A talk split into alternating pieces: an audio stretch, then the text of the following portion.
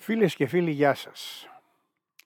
Είμαι βέβαιος ότι ακόμη και οι πέτρες στην Ελλάδα θυμούνται με λελογισμένη απέχθεια το όνομα Wolfgang Schäuble.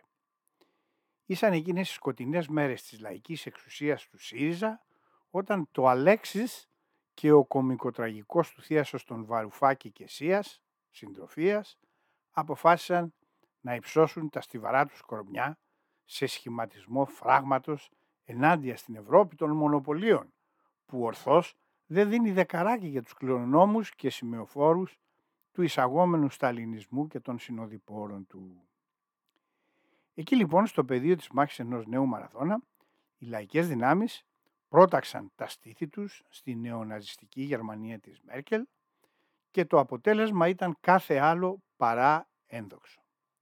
Η Ελλάδα βρέθηκε στη μέγενη της χειροκοπίας, το Αλέξης έκανε δημοψήφισμα κατά των μονοπωλίων και το κέρδισε, αλλά οι τράπεζες αμέσως έκλεισαν, ο Βαρούφ και συντροφία άρχισαν τις, ονειρώσεις, τις ονειρόξεις τους για μια νέα δραχμή με την υποστήριξη του Πούτιν, που γονάτισε από τα γέλια όταν άκουσε «Τα νέα πατέρα» και το Βερολίνο άρπαξε το μαστίγιο και με πρωτοβουλία Σόιμπλε έβαλε το Αλέξης και συντροφία στις θέσεις τους. Σήμερα ο Σόιμπλε είναι συνταξιούχος. Αναπολύει τις μέρες εκείνες της εξουσίας και διατηρεί απόλυτη πίστη στη δικαίωση των χειρισμών του. Από την πρώτη στιγμή ο στεγνός, ο στεγνός Γερμανός και στιγνός Γερμανός αν θέλετε, δεν έπαψε να ισχυρίζεται ότι ό,τι έκανε, το έκανε για το καλό της Ελλάδος. Σε εκτενή συνέντευξή του στα Νέα Σαββατοκυριακό, Αναφέρει μάλιστα ότι έχει ήσυχη τη συνείδησή του γιατί το κίνητρό του ήταν να βοηθήσει και όχι να βλάψει τους Έλληνες. Φυσικά το ενελάδι ακροατήριο είμαι βέβαιος πιστεύει αυτή την εκμυστήρευση απολύτως και βεβαίως. Οι παρατηρήσεις μου σχετικά με την ειλικρίνεια του Σόιμπλε και γενικότερα του, του γερμανικού παράγοντα έχουν ως εξής. Συγγνώμη.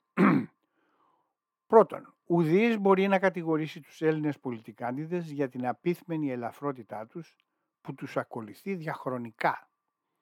Το Αλέξης και συντροφία ήσαν και είναι η αποθέωση της αυτοκτονικής ελληνικής τάσεως σε όλα γενικώ τα κρίσιμα θέματα επιβίωσης της πτωχής πλην τιμίας Ελλάδος. Γενικότερα, όλες οι πλευρές του ελληνικού πολιτικού οικοδομήματος δείχνουν συχνά, δίνουν μάλλον συχνά την εντύπωση ότι το περίφημο decision making, όπως το λέμε στα ελληνικά, που παράγουν, γίνεται με όρους καζίνο και όποιο πάρει ο χάρος. Θυμηθείτε παραδείγματος χάρη την πλήρη αποτυχία του Καραμαλή του νεότερου στη διαχείριση του χρέους και την εξίσου αλήθωρη πολιτική του Γιώργο που και αυτός από την πρώτη μέρα στο Μαξίμου με τη στρατεία των συμβούλων δολιχοδρομούσε απελπισμένα μέχρι την ημέρα της αδόξου εξόδου του για να μας παραδώσει στη δοτή κυβέρνηση Παπαδήμου που είναι μια τελείως άλλη ταραχή η οποία δυστυχώς δεν έχει επαρκώς αναλυθεί στο πώς δημιουργήθηκε, από πού δημιουργήθηκε και πώς επευλήθη. Κυβέρνηση η οποία δεν προέκυψε από εκλογές αλλά προέκυψε από κάποια διαδικασία της Ευρωπαϊκής Ένωσης με οπωσδήποτε παράβαση ορισμένων νόμων και συνταγματικών προσταγμάτων στην Ελλάδα. Ο Σόιμπλε ορθώς υπενθυμίζει ότι η υιοθέτηση του ευρώ δεν ήταν ένα παιχνιδάκι, αλλά θέμα πολύ συγκεκριμένων προϋποθέσεων, καμία εκ των οποίων η προκρίσεως σημητική Ελλάς δεν μπορούσε να εκπληρώσει. Και έτσι, από τη μια μέρα στην άλλη, βρεθήκαμε στις 340,75 δραχμές στο ευρώ, με αποτέλεσμα τη μεταβολή της Ελλάδος σε χώρα εκτόξευσης τιμών και αέναου δανεισμού που ο αδάμαστος Έλληνας έχει πια αφομοιώσει μέσω μεταξύ άλλων όχι μόνο της συστηματικής φοροδιαφυγής, αλλά και της εκτόξευσης του παρανόμου εγκληματικού πλουτισμού που λυπαίνει τα γρανάζια της καλοπέρασης και ποιος, δε, και ποιος δίνει δεκαράκι για το αύριο. Τρίτον, στα εκτός Ελλάδος, αλλά αμέσως ενδιαφέροντος και για την Ελλάδα, η υπενθύμηση του Σόιμπλε για το πώς αποφασίστηκε τελικά η κατασκευή του Nord Stream παραπέμπει ευθέως στον skeleton in the closet που ονομάζεται Μέρκελ.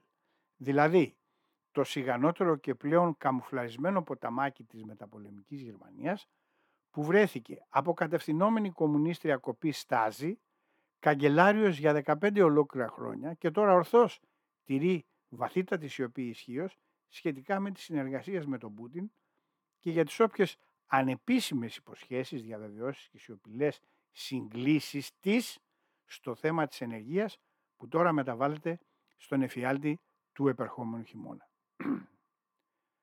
Τέλος, ο οποιοσδήποτε Σόιμπλε δεν αντιμετωπίζεται με τις αιώνιες γκανιάν πλασέ λύσεις της πολιτικής σχολής Αλαγκρέτσια, αλλά με επίμονη σκληρή επιστημονική και συνεχή μελέτη των μεθόδων διαπραγμάτευσης και πυθούς που διέπουν τις διεθνείς διπλωματικές σχέσεις.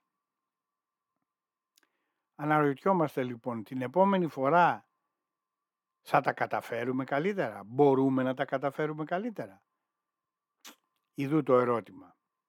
Η απάντηση νομίζω δεν θα δημιουργήσει καλές εντυπώσεις. Σας ευχαριστώ που με ακούσατε. Γεια σας.